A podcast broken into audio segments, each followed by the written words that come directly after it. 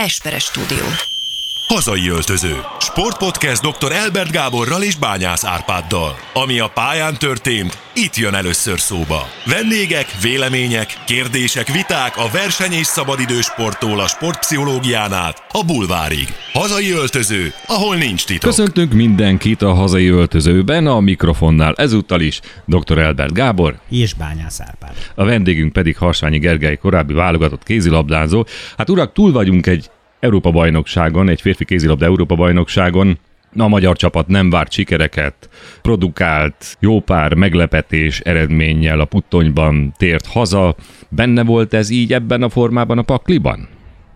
Először sziasztok, köszöntöm a kedves hallgatókat. Én azt gondolom, hogy a, akikkel beszélgettem, legyen ez sporthoz közeli ember, vagy egy, egy szurkoló, aki szorít a magyar sportért, legyen az kézilabda, vagy bármi más, azt mondták és azt várták, hogy hát egy fiatalított csapat, teljesen új stábbal, rengeteg új játékossal, kimegy egy, egyébként a kézilabdában eh, az egyik legerősebb világversenyre, tehát hogyha sorrendet kéne állítani a világversenyek között, akkor talán ez a legerősebb, mert mégiscsak Európa központú való kézilabda.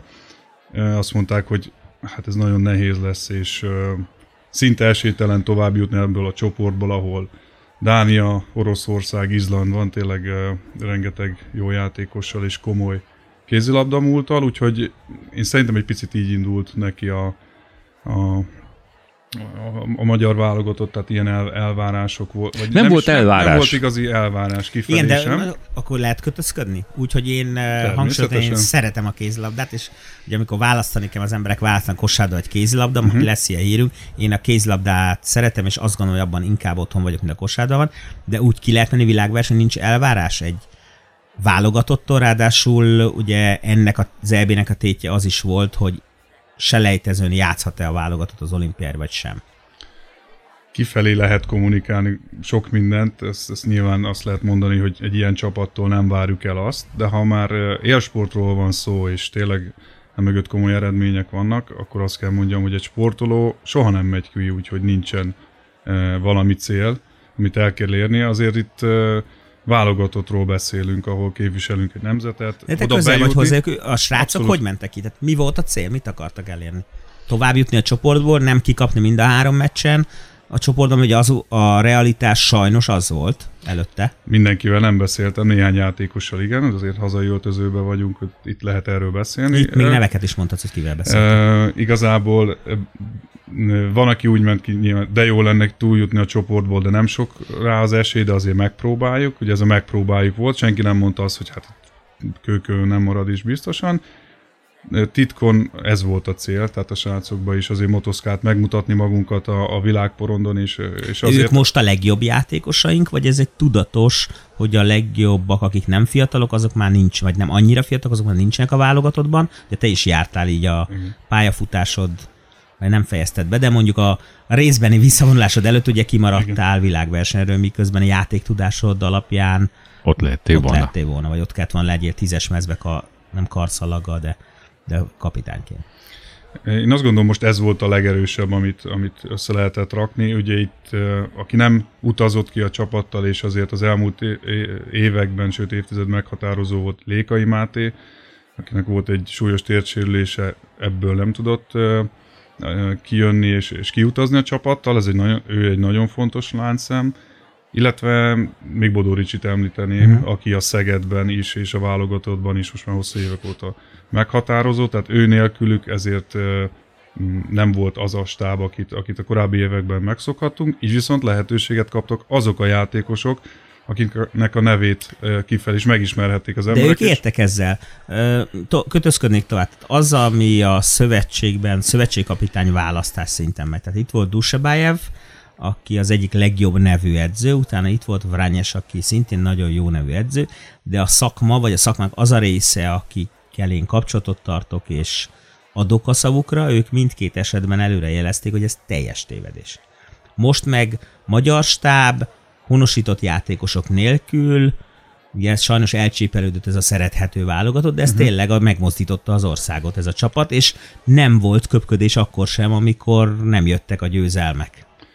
Abszolút, én itt dicsérném azt a stábot, aki most együtt dolgozott a, magyar válogatottal, kezdve Gulyás István szövetségkapitány, aki nagyon jól ismeri a magyar mezőnyt, kik azok, akik itthon tényleg számításba vehetőek és, és ott vannak a válogatott közelében. Ugye itt van Nagy László, akinek a nevét azt gondolom nem csak a kézilabda szeretőknek másnak hát sem műsort kell. megérne egyébként í- ő is. Így van, Lacit nem kell bemutatni, és hát Csema Rodriguez, ő a, ennek a szűk stábnak a harmadik tagja, aki mindent tud a, a kézilabdázásról, ő olyan klubokban játszott, ahol, ahol mindvégig ő határozta meg a fazonját a És játéknak. tökéletes, hogy deklarálta azt, hogy ő itt másodedző, tehát ő része a stábnak, és nem ő dönt, és nem ő a főnök, és ez nagyon fontos. De az egész csapatról ez jött vissza, tehát nem voltak kiemelt arcok, vagy nem voltak ö, ö, aláfelé rendelt emberek Igen. a szerkezetben. Azt azért látni kell, hogy a, a, az élsportban szerintem a polihisztorok kora az valamilyen szinten lejárt, tehát specializálódik. De ez a magyar sport észrevette már? Ö, azt gondolom vannak, ahol, uh-huh. ahol mennek egy, ebbe az irányba, és az én véleményem az, hogy ez egy jó, tehát ö, kellenek a stábok, főleg egy csapat mögé, ahol 16 vagy 20 embert kell összetenni, tehát ennek megvan a, a szakmai háttere, megvan a pszichológiája, nem mindegy, hogy ki és hogyan készíti fel erőlétben a, a, a csapatot, nem mindegy, hogy a rehabilitációt kik csinálják, ez most a kézilabda válogatott mögött nagyon szépen működött. Miközben egyébként. hosszú évek óta az látszott, hogy a férfi szakág az messze elmarad a női szakág mögött. És ha most, már... meg, most meg úgy néz ki, hogy nem tudom, hogy váltás volt-e, de hogy most ez a csapat ez rendben lévőnek néz ki. Sok tekintetben. Én szerintem elindult egy, egy jó irány, megmutatták, és, és azt gondolom, hogy a legfontosabb, ha az egészet nézem az Európa bajnokságnak, akkor a legnagyobb feladat az volt, hogy ebből a csoportból tovább jutni, hiszen senki nem várt, és nem is volt papírforma. És ezt hozták a fiúk, és tényleg egy egész országot hoztak lázba. Három ilyen mérkőzést lehozni, ahol, ahol a félország ezt a meccset követi, az egészen káprázatos volt, és ráadásul tényleg rengeteg újonc volt a csapatban. Egy ilyen rövid idő alatt így összehozni, tehát valamit nagyon jól megérzett, azt gondolom ez a, az edzői stáb.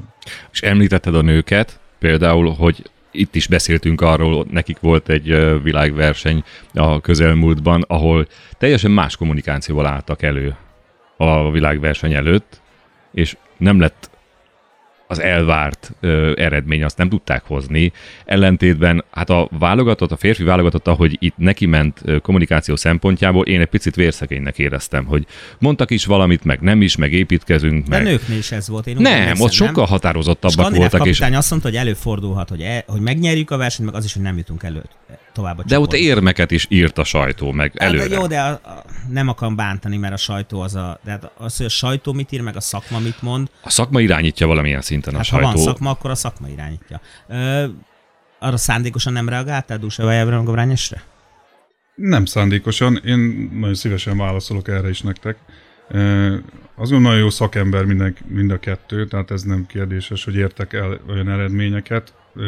Nyilván van egy játékos múltjuk is, ami, ami, ami segített nekik, de ahhoz, hogy valaki jó edző is legyen, ahhoz az nyilván több kell. A, a, a Dusabájev és a Vrányás is én azt gondolom nem ismerték annyira ezt a magyar mezőt. Nem töltöttek el annyi időt a hazai bajnokság környezetében, a játékosokat sem ismerték meg annyira, nyilván ez, ez időszűkében nem is volt lehetséges szerintem, hogy ezt a, ezt a csapatot rövid idő alatt összerakják. És az, hogy most egy ilyen stábbal indul neki a magyar válogatott, egy építkező folyamatnak, és remélem, hogy ennek való következő lépcsője, nyilván most lesznek selejtezők is világversenyre, de 2022-ben lesz egy hazai rendezésű Európa-bajnokság, ami nagyon jó lenne, hogy ez egy összeért csapat, egy összeért stábbal működne, és ennek ennek egy, egy nagyon jó első lépcsőfoka De volt. Egyébként ez. neked mi a véleményed a sok külföldiről a pályán, meg a kispadok mellett? Tehát menny, nyilván a, az új friss tudás behozás egyes sportákban az mindig fontos. De hogy ennek a mértéke, tehát én azt látom, hogy időben divattá vált az, a kézlabdázásban is, Különös. hogy a magyar edző nem edző, csak a külföldi jó, és sok olyan csapat, hogy megmondom egészen őszintén, hogy a Veszprémet meg a Szegedet nagyon ritkán nézem, mert magyarok nélkül kevés érdekel. A női kézilabdában és a Fradit sokkal szívesebben nézem, mint a Siófokot vagy a Győrt, mert nincs benne magyar. Vagy majdnem, hogy nincs. Neked mi a véleményed? Mi az a szint, hogy ez tudásbevonás jelent, és mi az, amikor már gátolja a fejlődést, mert hogy bizonyos posztokon nincsen magyar játékos, meg a tehetséges magyar fiatal edzők nem jutnak oda. Én meg tudom érteni azokat, akik, és, és a számomra is pozitív, amikor fiatal tehetségeket látunk itthon kibontakozni, és látjuk azt a válogatottban eh, pár év múlva, hogy, hogy igen, eh, egy tehetség előttünk lett eh, kitűnő játékos, Nyilván, ha valahol megáll egy, egy fejlődés, akkor, akkor lépni kell, és nem vagyok... De hogy ez konkrétan a kézlabdában? Én sem vagyok annak ellene, hogy jöjjenek olyan játékosok, akiktől lehet tanulni, akik megmutatják, hogy mondjuk Spanyolország vagy más nemzetekben hogyan csinálják ezt készség szinten egy új stílust bemutatnak, és hoznak belőle nagyon jó elemeket. Tehát tanulni, én azt gondolom a világtól uh-huh. kell, és muszáj, nem, nem csukhatjuk be a szemünket. Ez mindenképpen jó, én is tanultam rengeteget külföldi csapattársaimtól, voltak kubai, szerb, horvát, mindenféle nemzetű ö, csapattársam, és mindegyiktől tudtam én is, meg a csapattársak is tanulni egy-egy fontos dolgot. Az, hogy ennek vala az aránya, az, az egy lényeges dolog. Tehát, hogyha ez, ez odáig fajú, hogy mondjuk nem kapnak lehetőséget egyáltalán, és mindig csak a külföldieket játszhatjuk, akkor, akkor természetesen nehéz motiválni 12 éves, 14 éves gyerekeket, nyilván fogékonykor van, és hogy, hogy mutatunk példát, hogy hogy nekik játszaniuk kell, igenis meg kell találni azokat a csapatokat, még ha nem is egyből kerülnek oda a, a csúcsra. De ennek a rendszere most a legyen. magyar férfi kézlabdában rendben van? Vagy neked is sok a, sok a Veszprémben meg a Szegedben az idegenlégos, vagy ez csak engem zavar? Vagy mondjuk az, hogy Komlónak kezdő hetesben sokszor nincs magyar, vagy előző szezonban volt, így most nem tudom, hogy van. Ez, ez jó, vagy rossz? Természetesen én is örülnék a Veszprémbe és Szegedbe a két top csapatban csak magyar játékosok és világsztárok, világsztár magyar játékosok játszanának, de jelenleg vannak olyan külföldi játékosok, akik valóban jobbak most, és érdemes tőlük tanulni. Az, hogy, az, hogy ilyen kevesen vannak, az, ne, az az nyilván nem, nem, nem, nem jó, és örülnék neki, ha ez, ha ez változna, és minél több. Változtathat föltanak. mondjuk egy ilyen nemzetközi szereplés egyébként? Abszolút, tehát én most azt látom, és a Veszprémnek is, Nagy Lászlónak is olvastam a, a nyilatkozatát, hogy például egy Ligetvári Patrik ott volt Veszprémbe, ott játszott, tehetséges volt, de nem tudott alapemberé válni, ezért felépítették úgy az elmúlt éveit, hogy kiment külföldre. De ez tudatos Leonba. Ez tudatos volt, fontos, tehát kikérte fontos, a Nagy Laci jó. véleményét, és fontos. ezt mindketten meg is okay, mondják. De ez mind, mindketten, vagy ez a magyar kézilabdázás, szövetség Veszprém szinten tudatos, vagy ez ennek a két embernek a tudatossága, ez nem mindegy. Én azt gondolom, hogy Nagy Laci ő felelősséget vállal most már alelnökként is az egész magyar mhm. kézilabdáért, tehát ő, ő egyrészt sokat látott sportolóként is javasolt ezt, meg szerintem a, a magyar kézilabdázás uh-huh. érdekét is szem előtt tartva, hogy a Patrikban van egy nagy tehetség, de ezt ki kell bontakoztatni. Pár évvel ezelőtt nem tudott a Veszprémbe uh-huh. játszani. Spanyolországban megkapta a lehetőséget, most láttuk az Európa-bajnokságon, hogy ennek előnyét láttuk amit tanult és hozott, vagy kipontakoztatta azt, ami benne van, akár a játékát, az akár az ő személyiségét. Sportvető, sportvető szemmel nézve a világ sportját, ez egyértelműen látszik, hogy Cvikül Dani nevét érdemes megnevezni, ő szokta ezt mindig mondani, hogy sportáktól függetlenül egy sportoló, egy projekt. Ez igaz a csapatsportákra is. Tehát kézilabdában megvannak azok a játékosok, akiket tudatosan épít a sportág, vagy meg kéne, hogy legyen? És ha igen, kik azok? Mert láttam, hogy fölcsönt a szemet közben ugye befejezve az előző gondolat, mert Azt Patrik, hagyom, igen. Patrikot haza is hozta a Veszprém. Jövőre itt fog játszani, uh-huh. és most elmegy két külföldi játékos azért, hogy a Patrik lehetőséget jó, kapjon. Nem? Én azt gondolom, ez egy, ez egy jó irány, tehát adjunk lehetőséget, és igen, oda menjenek, most ha itthoni klubnál találják meg itthon, de ha külföldre tudnak menni BL csapatokba, azt gondolom, hogy vegyék föl azt a tudást, ritmust, világszemléletet, és hozzák úgy haza, hogy már itthon is megállják őket, és ezt a válogatottba tudjuk kamatoztatni. Szegeden ott van Báhidi Bence, elég a felfedezettje ennek a világversenynek gyakorlatilag, nem? Bence nem felfedezett. Én, én azt gondolom, hogy ő az ő tudását, az ő játékát már látta a világ. Tehát VL uh-huh. meccseken é, hétről hétre bizonyítja az, hogy világklasszis. Tehát csak a szurkolóknak volt meglepetés ez, amit ő csinál? Én azt olvasom mindenhol szurkolói fórumokon, hogy pff, hát ezt nem tudtuk, hogy ő ennyit tud. Az biztos, hogy az eddigi pályafutása csúcsát uh-huh. mutatta, de BL mérkőzéseken és a Szeged meccsein ezt ezt nagyon uh-huh. sokszor megmutatta, és nem véletlenül építi a Carlos Pastor rá egyébként a Szeged támadó játékát, hogy ők körülötte két-három embernek állandó figyelemmel kell lennie, tehát nyilván ez könnyebbség a kintülövőknek, meg az egyáltalán a játékot. És ezt a válogatott már most tökéletesen tudta kamatoztatni.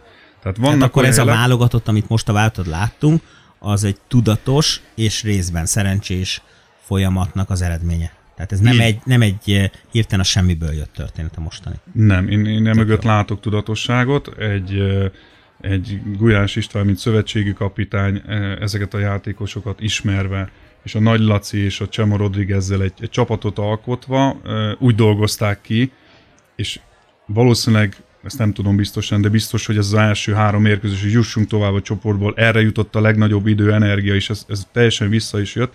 Úgy elemezték ki a játékosokat, is voltak nyilván a háttérben eh, segítőik, videóelemzés vagy egyéb más dolog, amit, amit igénybe vettek, és nagyon szépen építették fel ezt a koncepciót. A saját játékunkat is, tehát nagyon uh-huh. ügyesen eh, rakták egymás mellé a játékosokat, nagyon szépen elemezték ki az ellenfeleket, hogy melyik periódusban hogyan kellene. Én ezt abszolút egy tudatosan felépített uh, első három mérkőzésnek látok, és, és ez egy nagyon jó Kérdezzetek női kézilabdát is? Igen. A női kézilabda, én azt láttam ezen a világversenyen, hogy azok a játékosok vertek meg minket, akik nem magyarok, de a magyar bajnokságban játszanak. Ez egyik, amit nekem feltűnt. Uh-huh. A másik, én nagyon szeretem ezt a skandináv vonalat, meg nagyon szeretem azt a filozófiát, amivel Skandináviában az egész sportágat, meg a játékosokat, meg a játékot fölépítik. Az nekem fáj, hogy azt a skandináv edzőt elzavarták a válogatott éléről, de nyilván nem látok bele. Tehát én, nekem tetszett az egész, még akkor is, ha most nem volt eredmény. Hogy látod ezt te? Ahogy mondtam, nagyon jó tanulni külföldi szakemberektől, és őtől is rengeteget tanultak szerintem a, a, a lányok is, vagy akik körülötte dolgoztak. Ez viszont egy élsport, ahol eredmény kell, és most nyilván itt most egy olimpia De az relatív az eredmény, mert a fiúknál, tehát ha élsport, Abszolút. akkor a férfi válogatottnál sincs eredmény nem bántva, nehogy félés, tehát óriási, amit csináltak, de az eredmény az, hogy az olimpiára legalább esély van kijutni, a lányok ebben előrébb vannak. Igen, viszont a fiúknál most van egy tényleges generációváltás, uh-huh. és uh, nyilván az olimpia azt gondolom itt van, és, és ez egy pár héttel ezelőtt nem volt elérhető közelségben.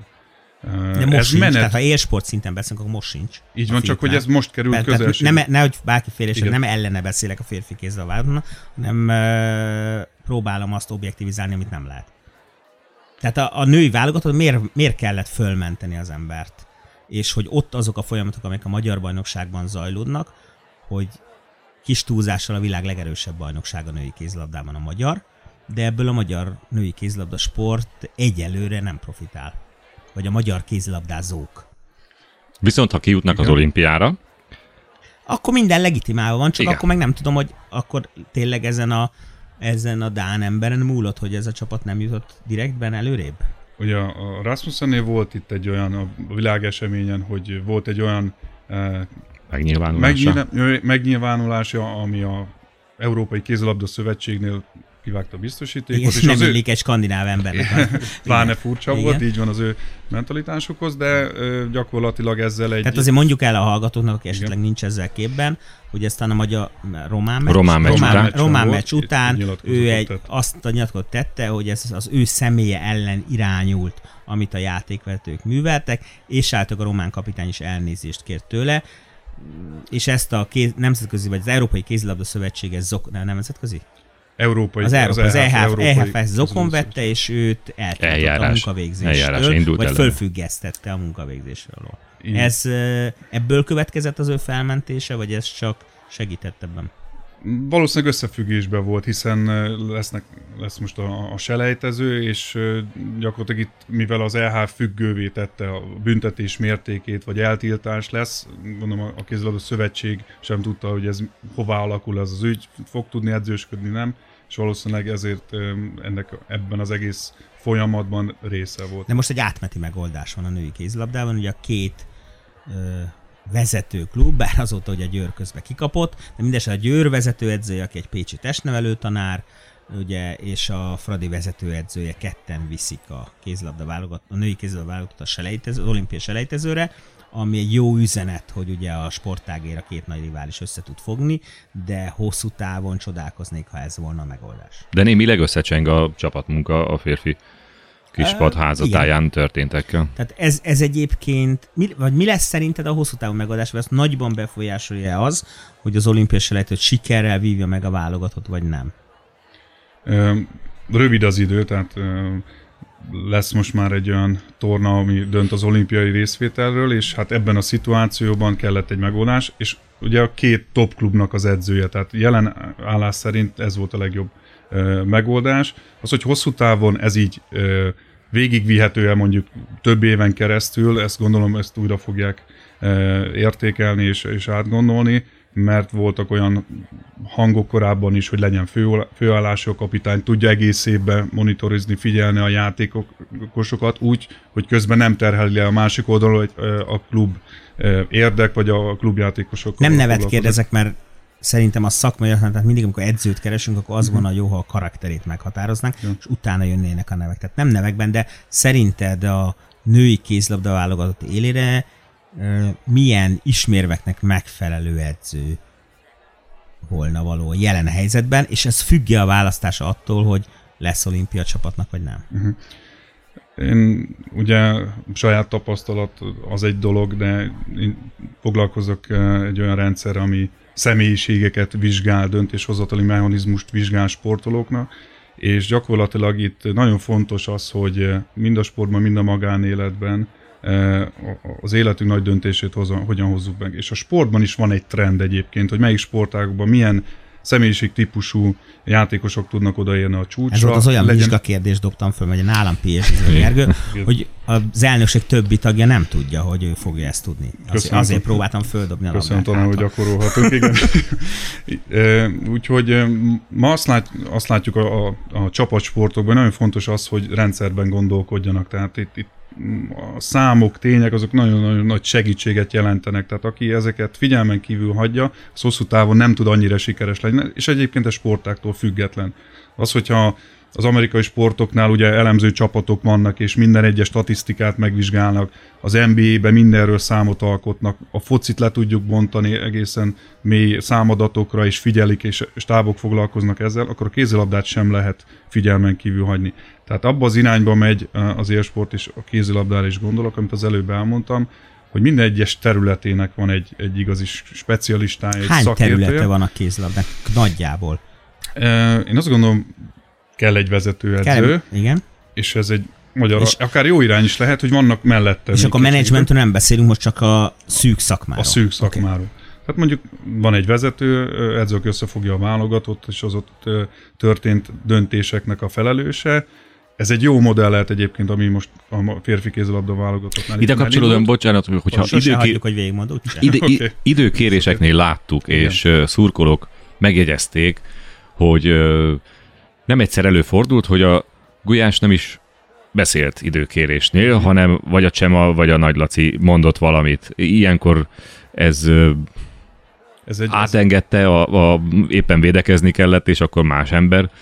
Ez egy nagyon jól megfontott előre megbeszél dolog a, a részükről, és egyébként azt mondjam, hogy ők is most debütáltak, mint, mint csapat, de ez volt az első közös világversenyük, de azt láttam, hogy azért egyetértés van már rögtön közöttük, tehát van, aki a védekezéshez tesz hozzá, valaki a támadáshoz, valaki összefogja, de hagy, hagyják egymást csapatként. Csak dolgozni. hogy milyen a szurkoló, azt mondja, hogy súlytalan volt a gulyás ebben az időkérésben. Ez, ez egyáltalán nem igaz. Hát azt gondolom, csak nem kellnek. Így persze. van, én is azt gondolom, ez hogy nagyon fontos pillanatokban, vagy nem látjuk ugye mi az, hogy mi történik az öltözőbe, a taktikai megbeszélésen este, amikor leül személy szerint, és beszél olyan dolgokról, hogy mentálisan erősítse a játékosokat, mik azok a taktikai dolgok, amit mögé raknak, hogyan elemzik a videókat, tehát ő az, aki összefogja, és a Laci és a Csema Rodriguez pedig az ő tapasztalatukból kiindulva, hiszen ők még friss edzők, tehát most végzik, illetve a Csema Rodriguez talán most végezte az edzőit, ők meg mellé teszik, mondhatom még most egy olyan játékosként átélt tapasztalatokat, hiszen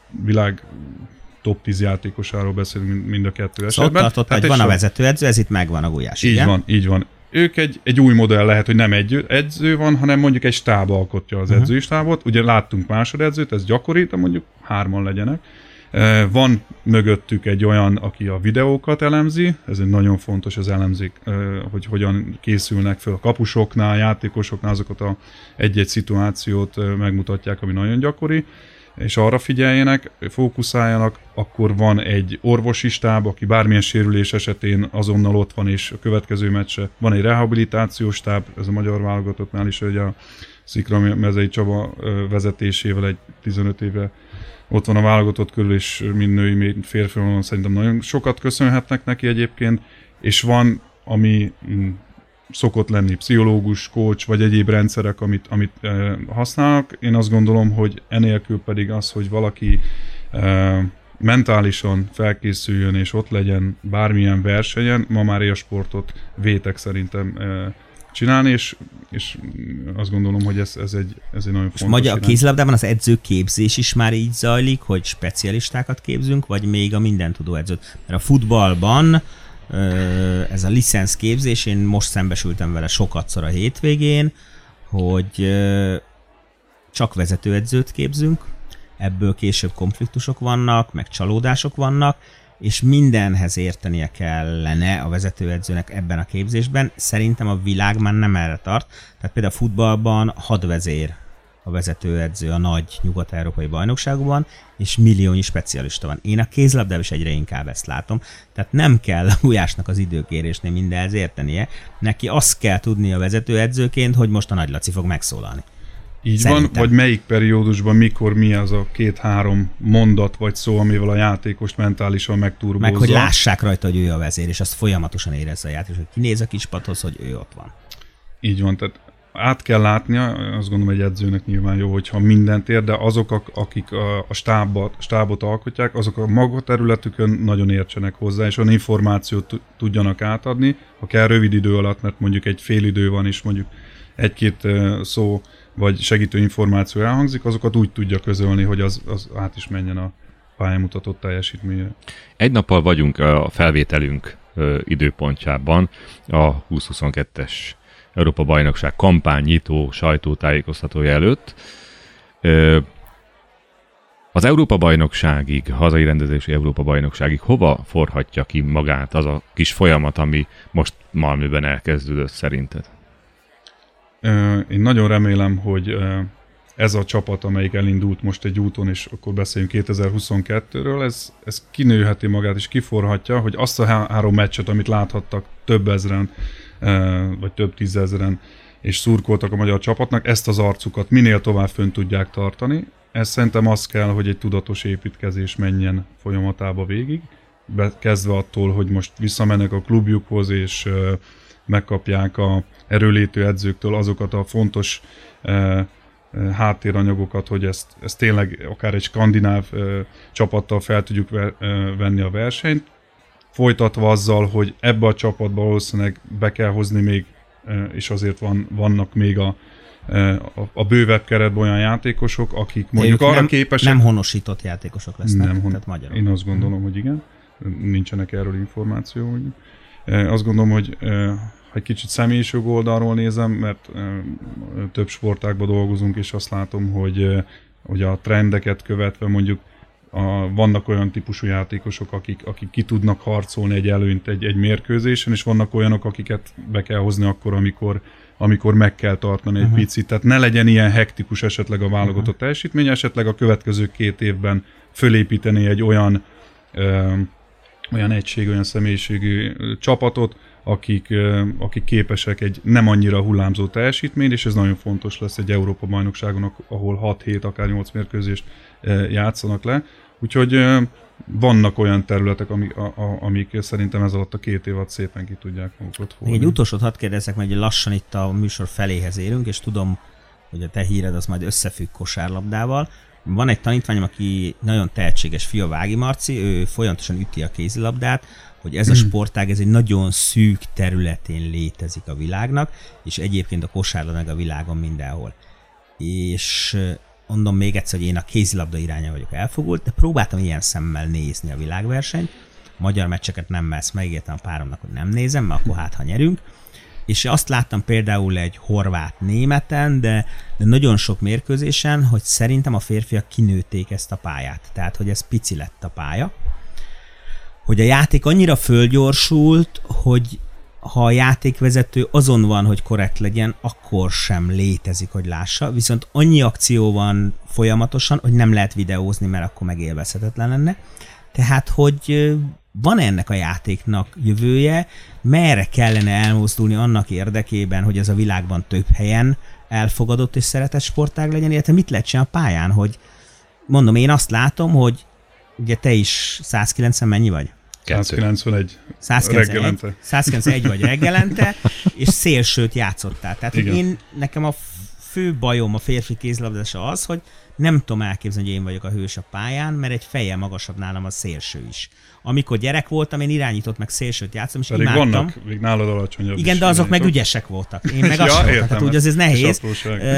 tehát, hogy nem most viccet félretéve, az a, az a kérdés, hogy merre van a jövője magának a sportágnak. Igaz-e az, amit én mondok a pályán, és az nem gátja a fejlődésének, hogy tényleg nem annyira, mint a vízilabdában, de azért viszonylag jól körülhatárolható, hogy te is mondtad, hogy az EB erősebb, mint egy VB. Én azt gondolom, hogy egy nagyon attraktív, nagyon ö, látványos sportról van szó, ami nagyon jó alapadottságokkal rendelkezik. Ezen mindig érdemes gondolkodni, hogy mit változtassanak, hogyan, és ez nagyon jó a, egyébként a médiával ilyenfajta együttműködés, hogy hogyan lehetne még élvezetesebben közvetíteni, hogy lehetne olyan apró szabályváltoztatásokat eszközölni. Azok bejöttek, tehát én azt látom, hogy a, Igen. az, hogy gyakorlatilag a középkezdés egy lerohanás, az szerintem az jó lett, az, az inkább taktikai változtatás, hogy sokszor vannak heten a pályán, vagy ember hátrányba kapus nélkül, az megint egy viszonylag új taktikai Igen. elem a játékban, Igen. ami jó lett. Az időkérés, ami most már megszoktuk, de ugye az se volt mindig. Az, tehát egy, egy csomó olyan változás, ami jó irányba megy, mégis azok, akik kosárlabdafánok és kézlabdával szemben kosárlabdafánok, uh-huh. mert a kettő ugye nagyon más mozgás, uh-huh. azoknak mit, mit tudunk még mondani, hogy miért jó ez? És én veled vagyok ebben abszolút.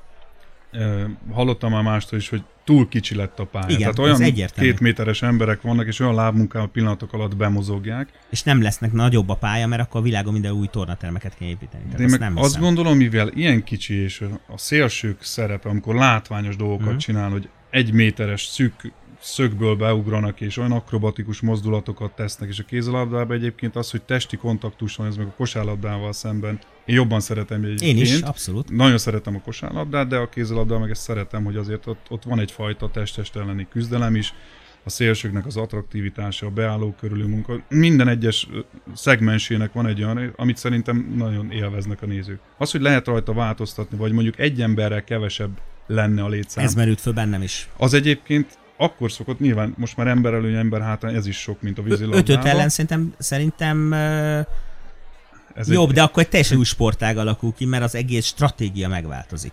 Nem? Megváltozik, de tényleg, ahogy te mondtad, akkor Lesz emberek hely. játszák, uh-huh. hogy, hogy egy picivel nagyobb hely van, de azt látjuk, hogy sokszor emberelőnyben sem akkor meg egészen megváltozik, nem olyan bátor mindenki, és egy egészen Aha. más stratégia. Tehát ilyeneket lehetne egyébként csinálni, de a bírók segítenek, mert hirtelen kiállítanak egy két ember, akkor rögtön az a játék van, amit elképzelhető, úgyhogy van, van ebbe potenciál. Okay. és a kettős ember előnyről meg nem is beszélve, amikor, vagy ember hátrányban. Ennél kevésbé vidám az a hír, amit te hoztál. Ugye, aki most először hallgat minket, azoknak elmondom, hogy az a struktúrája műsornak, hogy az első felében van egy fő témánk, ahhoz hívjuk a vendéget. A vendég ma Harsányi Gergely, aki 179-szeres igen. válogatott kézilabdázó volt, a válogatott csapatkapitánya hosszú ideig, ma a Yellow System nevű cégnek az egyik vezetője, és egyébként a Pécsi Tudomány Egészségtudományi Karán doktorandusz hallgató. És a második részében pedig mindenki hoz egy hírt mindhárman, és úgy szoktuk, mert úgy illik, hogy a vendég mondja először, hogy mi az a hír, amit ő hozott alapvetően abban hasonlítunk, hogy én is inkább jó dolgokról szeretek beszélni, de ami a napokban történt, én nem nagyon tudok mellette elmenni, mert annyira megfogott, még akkor is a személyesen nem ismertem ezt az embert, akiről szót ejtenék. Ugye Kobe Bryant a Lakersnek az egyik legnagyobb ikonja, meghalt a napokban egy helikopter balesetben, és ugye a négy gyermekek közül az egyik sajnos vele is volt, és ugye egy szörnyű tragédia, ami történt, és hát amit láttam és, és tapasztalok az, hogy mennyire megérintett ez az egész sportvilágot, vagy talán nem csak a sportolókat. Nem csak a sportvilágot. Hiszen egy, egy, egy igazi ikont vesztettünk el, vagy vesztett el a, sport, a sportvilág. Én, nekem Michael Jordan a, a top sportoló, és gyerekkorom óta a, a, a nagy példakép. Rengeteg mérkőzését láttam, és hát nagyon sokan nőttünk fel szerintem rajta. És a Kobe Bryant volt az, aki bár 15 évvel fiatalabb, és őt nézte ki magának példaképnek, nem véletlenül, és egy olyan, olyan tökéletes klónozást csinált, ha mondhatom így, lemásolt az összes mozdulatát, tehát annyira tökéletes szintre emelte az, hogy a világ legjobb játékosát tette magának mércéül, és nem csak, hogy olyan szeretett volna lenni, hanem sokkal jobb. Tehát uh-huh. az, amit az, ő a pályára ki tudott tenni, az a gondolkodás, az a, az a küzdeni tudás, az egy egészen elképesztő példát mutatott. És emberileg e, szokták mondani, hogy voltak megbotlása is nem olyan volt, aki a legnagyobb példaértékű volt, talán a pályán kívül, de csak egy-két ilyen dolgot tudnak fölhozni. De amit a pályán letett, az, az, az egészen elképesztő, és hát ez, ez egy tényleg olyan dolog, ami, mellett, ami engem megérintett is. Érdekes, mert nem vagyok otthon az amerikai sportákban, ő azon kevés NBA játékosok egyike, akinek a nevét ismerem, tehát tudom, hogy ki ő. Az megdöbbentő, amennyire ez a híre, ennek a tragédiának a híre eluralta a médiát, és itt most nem tévékre, rádiókra, újságra gondolok, hanem az internetre. Hogy nagyon sok olyan ember, akire nem is gondoltam, hogy ő életében sporttal foglalkozott, rakott ki olyan történetet a valamelyik olimpián az uh-huh. amerikai csapat edzője, biztos mindannyian olvastátok, uh-huh. hogy éjszaka elment edzeni. Ö, engem az a rövid történet volt meg, hogy valamelyik hírportnak az újságírója ment a csarnokhoz, és akart venni virágot, és a virágosnak mondta, hogy lilát meg sárgát, és nem hagyta fizetni a virágos, és az volt a válasz, hogy mert ez Los Angeles és ebben én az amerikai sztorinak a pozitív oldalát éreztem, hogy ez nagyon emberi, és ez, tehát hogy itt valódi értékekről van szó, és engem is megérintett, pedig bevallom, hogy szerintem életemben nem néztem NBA meccset végig, és valószínűleg nem is fogok. Igen, ezeket a történeteket én is olvastam, és Kobiról ez a történet szerintem egyébként megéri olyan szempontból megemlíteni, hogy ez egészen elképesztő ez a londoni történet, amit az edzője uh-huh. írt, és hogyha elmesélhetem, Abszolút, akkor persze. azért elmondom, ne, lehet, hogy nem minden Ez hát, aki hallgatózik itt a, a hazaöltöző ajtajában, hogy hát azért vagyunk, hogy hát, tudja, miről van szó. A történetet. Szóval az edző leírta, hogy a London olimpián éjszaka hajnalban megcsörrent a telefon, és fölhívtak, hogy hát, azt hitte valami baj van, azért csörög a telefon, és mondta, hogy gyere már le velem edzeni. Hát nyilván ez hajnal fél négykor egy nem egy átlagos kérés az edzőktől, de megtette, hogy összeszedte magát, és akkor lementek a terembe e, négy negyed körül, és e, elkezdett vele edzeni, dobáltak, 45 e, percet még, még kondiztak is, tehát nem egy átlagos nap volt, és mondta, hogy ő még maradna egy másfél órás edzés után, majd találkoznak délelőtt, és edző hazament, lefeküdt, 11 órakor bemegy a terembe, ott vannak a másik oldalt a többi világsztár, és ő dobál. És oda ment hozzá, hogy de jó volt, hogy gyakorlatilag mi találkoztunk hajnal, és egy picit tudtunk edzeni. Igen, az jó volt, és kérdezi edző, hogy és mikor fejezted be azt a párdobást, amit mondtál? Hát most.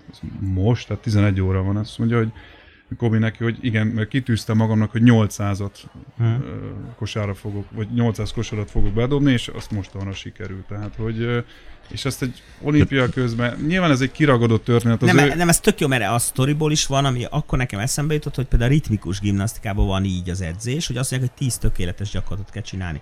És én megértem ezt 2060, á, várjunk csak, 2008-ban volt talán Bakuban a junior RG csapat, és ott volt az, hogy az orosz edző mondta, hogy 10 tökéletes gyakorlat, mondta nekik dél 11-kor és este hétkor sikerült a tizedeket megcsinálni, és nem volt kérdés, hogy csinálni kell.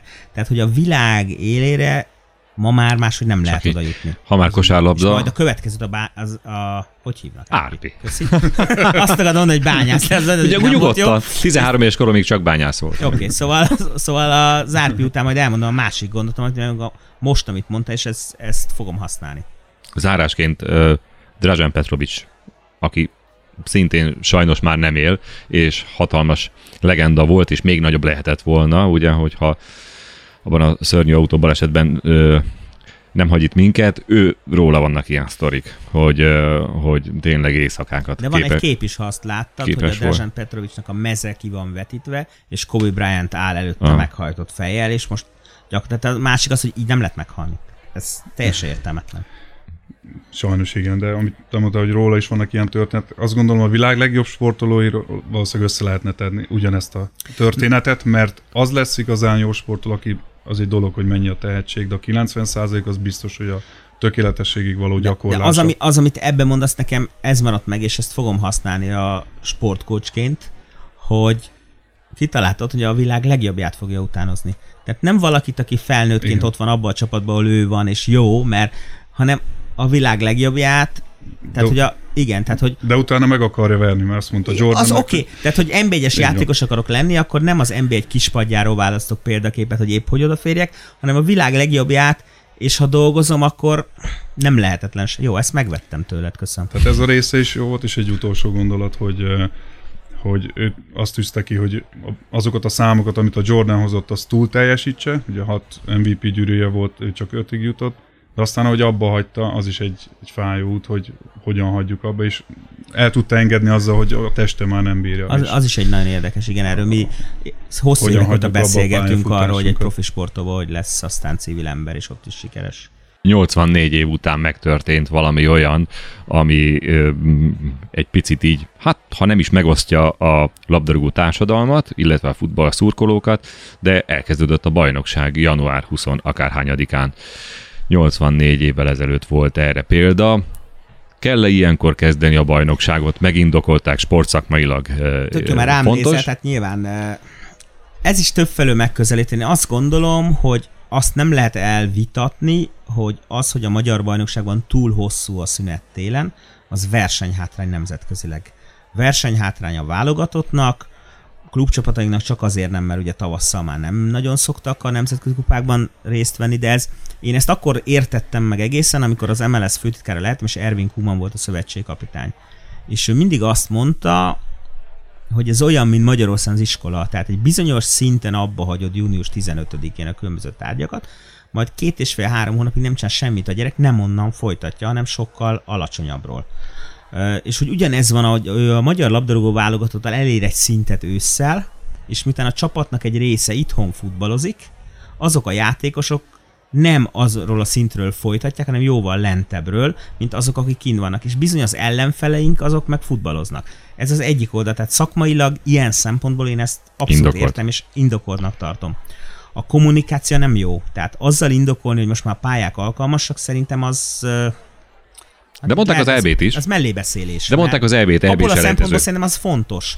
A, az, hogy a pályák fűthetőek és lehet rajta focizni, az tök jó, de attól még az utak, amin oda jutunk a stadionba, azok nem alkalmasak a közlekedésre, és a stadionban is hideg van. Tehát azt gondolom, hogy ez a magyar nem csak szokásjogtól, hanem a, a keresem a szót, az időjárási viszonyoktól, vagy hogy hívják ezt, éghajlattól, Éghajlat. köszönöm az éghajlatot teljesen idegen, de szerintem az első ezt fölülírja, de akkor azt tudomásul kell venni, hogy a januári fordulókban nem lesz nézőcsúcs. Tehát ha most a Fradi nem otthon játszott volna, idegenben, akkor drámaian kicsi számokat kapunk, de én azt gondolom, hogy ha az EB-t tekintjük szentnek, és a válogatott játékosoknak is most a válogatottban elég sok van, aki itthon játszik, a válogatott játékosoknak addigra formában kell lenni, akkor szerintem ez indokolt, miközben nem szeretem én sem olyan teljesen őrültnek tartom a dolgot, de ebből a szempontból szakmailag ez indokolt, az időjárás meg nem tudjuk megváltoztatni. Könnyű a Gergőnek, mert teremsporták. Nekünk könnyebb, igen, nem kell ezen gondolkodni. Ma már egyébként, aki sportörténet tan, azt tudja, hogy ez régen az is nagy pályás volt, és kint volt. És szabadtéri bizony.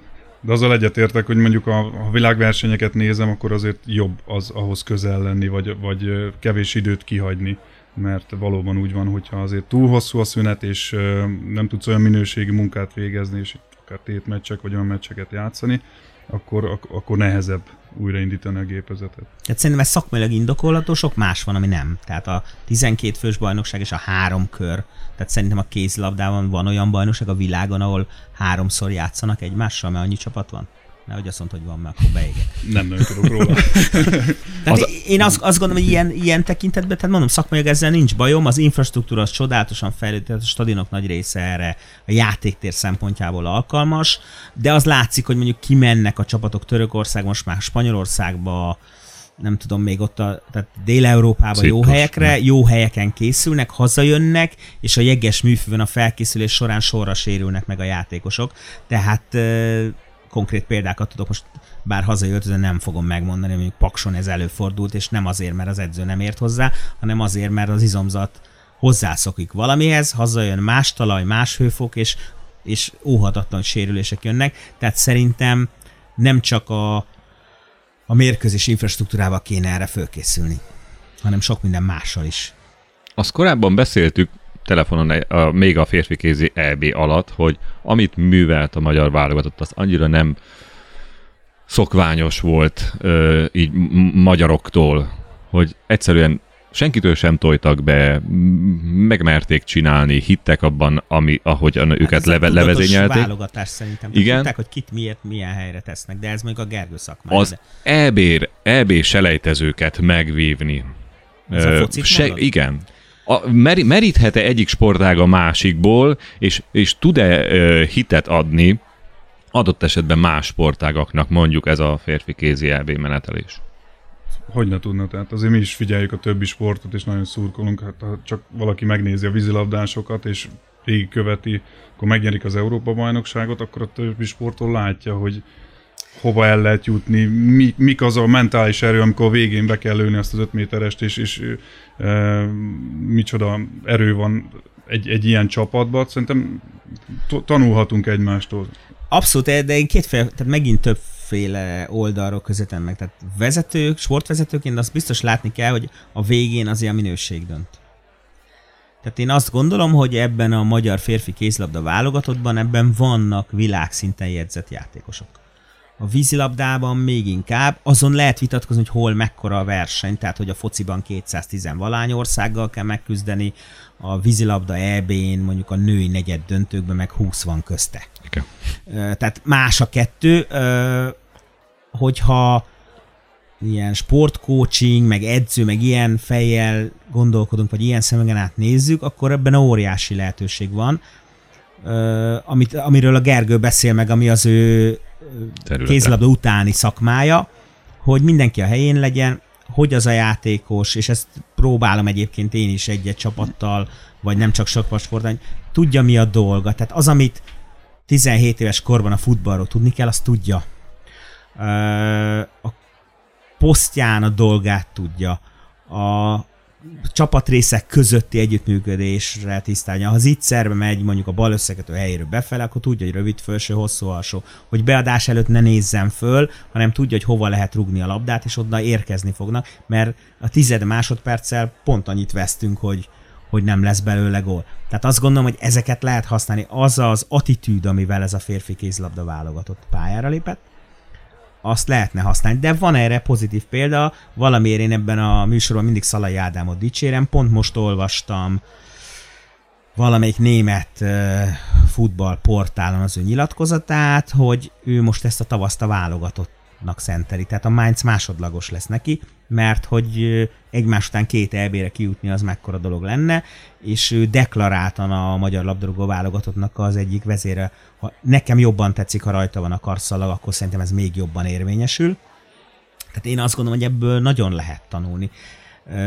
A minőséggel kezdtem, az a baj, hogy nincs hozzá futbalistánk, tehát Európa szinten jegyzett futbalistánk, szerintem négy van, ezt is talán már mondtuk, ugye. Gulácsi, az Orbán, aki magyar lett, a Nagy Ádám, aki Európa szinten jegyzett játékos nálam, de egyébként az angol másodosztályban játszik, és Szalai Ádám. És van két ügyes, tehetséges fiatalunk, a Szoboszlai Dominik és a Sallai Roland, ez Ebből még nem, Orbán sérült lesz. És ez még nem 11. Tudod, tehát én azt gondolom, hogy ezt is figyelembe kell venni. Az, hogy miért nincs 11 labdarúgunk, miközben Taót használunk 9 éve, meg gyönyörű létesen minden, hogy a két folyamat, hogy infrastruktúrát fejlesztes és szakmát csinálsz, az mennyire tud egymással párhuzamosan menni, vagy nem, erről megint lehet vitatkozni, de ebben az említett másik két sportág, a kézilabda és a vízilabda jobban áll. Futballvédelme mondom, hogy sokkal kisebb a konkurencia a világban. Tehát könnyebb a világ élmezőnyében lenni, mint labdarúgásban, amit mindenhol csinálnak. Erre gondoltál? Igen. Na, Igen. akkor mondok, akkor most az én hírem jön. Igen. Ez fut, futball és nagyon pozitív. Van egyetlen olyan magyar labdarúgó van, aki kétszeres BL győztes, őt úgy hívják, hogy Jakab Zsanett, aki a Falfel Wolfsburg játékosa, és most volt a hír a Wolfsburgnak a honlapján, hogy újabb egy évvel meghosszabbította a szerződését, tehát nem 2020, hanem 2021 június 30-ig van most már szerződése, és a 12. szezonját játsza Wolfsburgban. Aztán majd én mesek róla, csak nem tudom, ti mennyire követitek, vagy vagytok képben vele, meg a női labdarúgással. Hát női labdarúgásról sokat beszélgettünk egyébként, hogy, hogy, hogy mennyire, mennyire ö, fölépítették a világ ö, egyes pontjain. Nálunk ö, is igény szerintem lenne rá, csak ö, nincs összerakva. Zsanett ö, időről időre megfordul, ugye a, amikor átveszi a díjat, így a magyar köztudatban, de egyébként olyan nagyon szerintem a média sem követi, hogy ő most ö, mit játsz, ha csak nem szerez Mester 3 vagy Na, hát én mondom, erre csak kíváncsi a Gergő véleményére. Ö, Én a női focit tévében láttam sokat, a világversenyeken, kíváncsiságból is belenéztem, focit alapból szeretem egyébként, de kíváncsi voltam, hogy lányok hogy tudják ezt játszani, és azért láttam egy-két olyan mérkőzés, hogy hú, hát vannak tehetségek, nyilván nem olyan szinten egyébként, mint a fiúknál, de most már De az elmúlt... sem, nem? Ö, Nagy, tehát te, aki a focit kívülről nézed, Igen. a férfi kézilabda és a női kézilabda között nagyobb a rés, vagy Igen. űr, vagy nem tudom mit mondjak, vagy, vagy a fociban. focinál. Szerintem a focinál Igen? még, igen, én, én azt gondolom, de nagyon ügyesek, tehát egy, több trükköt tudnak, messziről ölnek most már hasonló technikai és taktikai elemeket használnak, mint a, fi, a fiúknál, ezt azért láttam náluk, és, és szerintem az, hogy van egy ilyen magyar játékos, aki a Bundesligában ö, és azt hiszem női fociban az a legerősebb. A- hát a franciák följöttek nagyon, de még, egyébként a hollandok bajnokság, erősek, igen. Ha jól tudom. És ott volt a játékosok által megválasztva kétszer az év. És ami volt azért- a, a gólövő listáin többször, tehát ott megállni a helyét, azt gondolom méltán lehetünk rá büszkék egyébként. Én szerintem az ő személy egyébként nem tudom, hogy itthon vannak-e tervei, de az, hogyha a női kézilabdát tényleg promotálni és itt elindítani még nagyobb szintre. Szerintem, én hogy nem az ő- fog, ha- szerintem nem fog ő hazajönni. Labdarúgás. Kézilabdát mondtad, de Labdarúgás. labdarúgás. Értett azt mindenki labdarúgás. szerintem. Igen, igen, természetesen labdarúgás. Figyelj, eh, én azt gondolom, hogy ő nem fog hazajönni. Én ismerem őt tizen nem tudom hány éves kora óta. Ő neki nagyon sokat adott a személyisége ez az, hogy az a világ, ami kint körülveszi a sportot.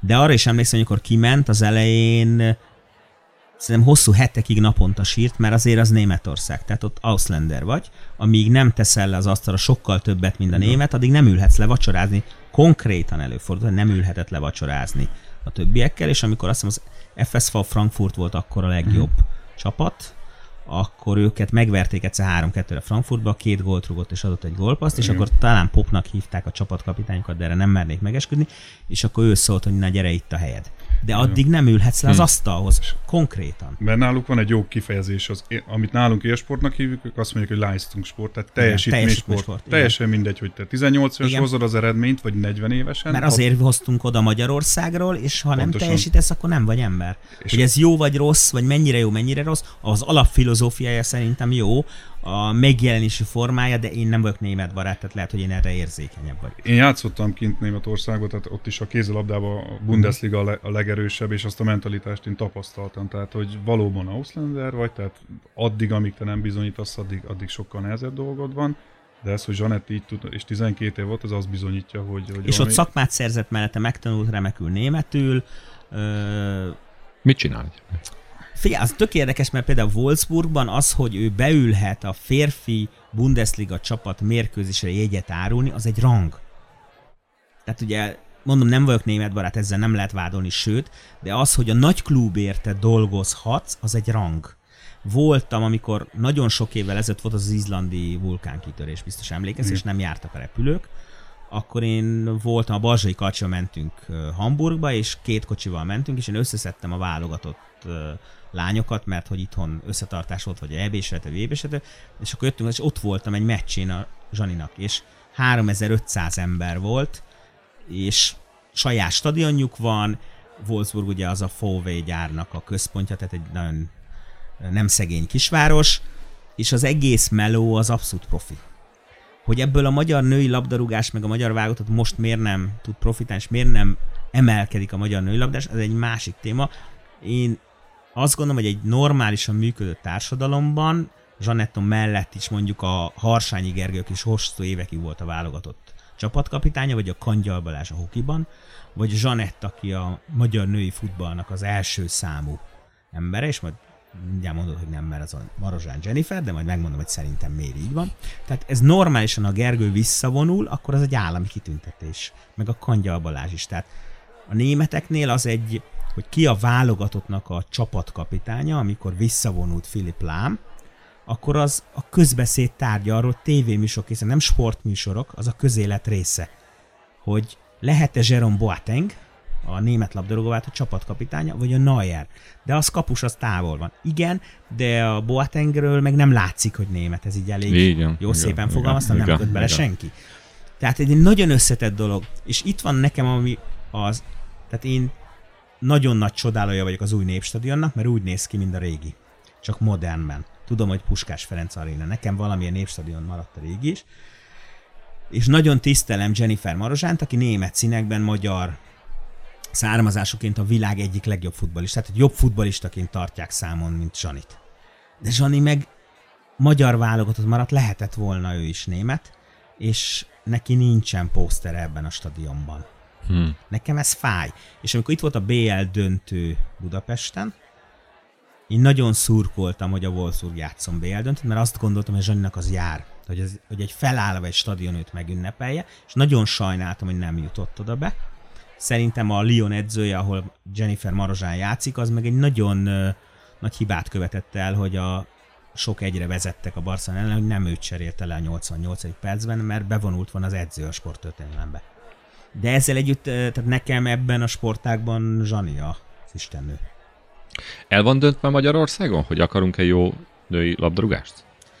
Hiszem, sportban nagyon sok minden nincs eldöntve, vagy ö, szavak szintjén el van döntve. Szerintem nincs mög... Tehát a, Oh, én belelátok nagyon, meg, meg próbálok segíteni itt-ott a női labdarúgásban. Szerintem, ha el van döntve, akkor a döntésen kívül más nem történik. Több pénz van benne, mint bármikor, és nem, tehát a meló hiányzik. Én mindig azt mondom a sportról, hogy kell bele négy dolog az alap.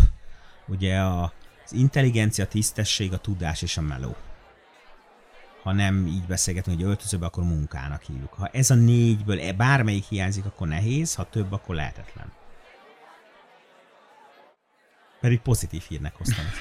ez az, ez az. Tehát én azt gondolom, hogy a, a Zsaninak a nagyságát megénekelni, az nagyon fontos készülök arra, ugye van ez most reklámozhatom a saját hogyne, színházamat, hogyne. jó? Tehát van a Pesti Magyar Színházban egy Amiről még nem meséltem című sorozat, ahol Zsani is volt vendég, tehát olyan nagy sportolókat hívunk meg, aki példakép. És volt is érdeklődés. A leg, szinte legtöbben akkor voltak, és, és készök arra, hogy csinálni egy könyvet. Tehát ezt a történetét, ahonnan ő indult Somogy megyéből, egy kis faluból, és a Bundesligában nagy ember lett, lásd Dárdai Pál mondjuk, csak úgy, hogy a Palinak mondjuk megvolt a futbalista háttér otthon, a Zsaninak nem meg ugye nőként elindulni a futballban az még nehezebb, Többször volt akkor pláne, hogy ezt a, azok a gyereklányok, meg szülők, akik, akik arra adják a fejüket, hogy na akkor női futball, hogy lássák, hogy meg lehet csinálni. Egyszerűen ez egy fontos történet. Egyébként veszélybe vagy ezzel a színházi történetem, mert a múltkor, amikor Tiszekerági volt a vendég, akkor engem legtöbben azzal kerestek meg, hogy ez annyira érdekes ez a nő, hogy hív már meg a színházba. Úgyhogy kézilabdázó még úgyse volt. Akkor föl van dobva a labda. Köszönjük szépen mindenkinek a nevében. Gergő, valami szorult ebben beléd még, ami nem jött ki?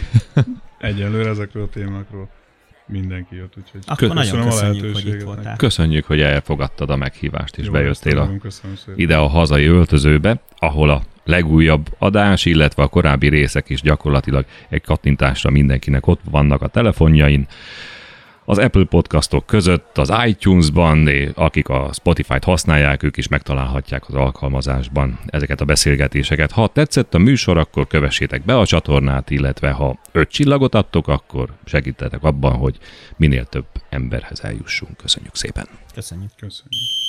Hazai öltöző. Sportpodcast dr. Elbert Gáborral és Bányász Árpáddal. Ami a pályán történt, itt jön először szóba. Vendégek, vélemények, kérdések, viták a verseny és szabadidős sporttól a sportpszichológián át a bulvárig. Hazai öltöző, ahol nincs titok.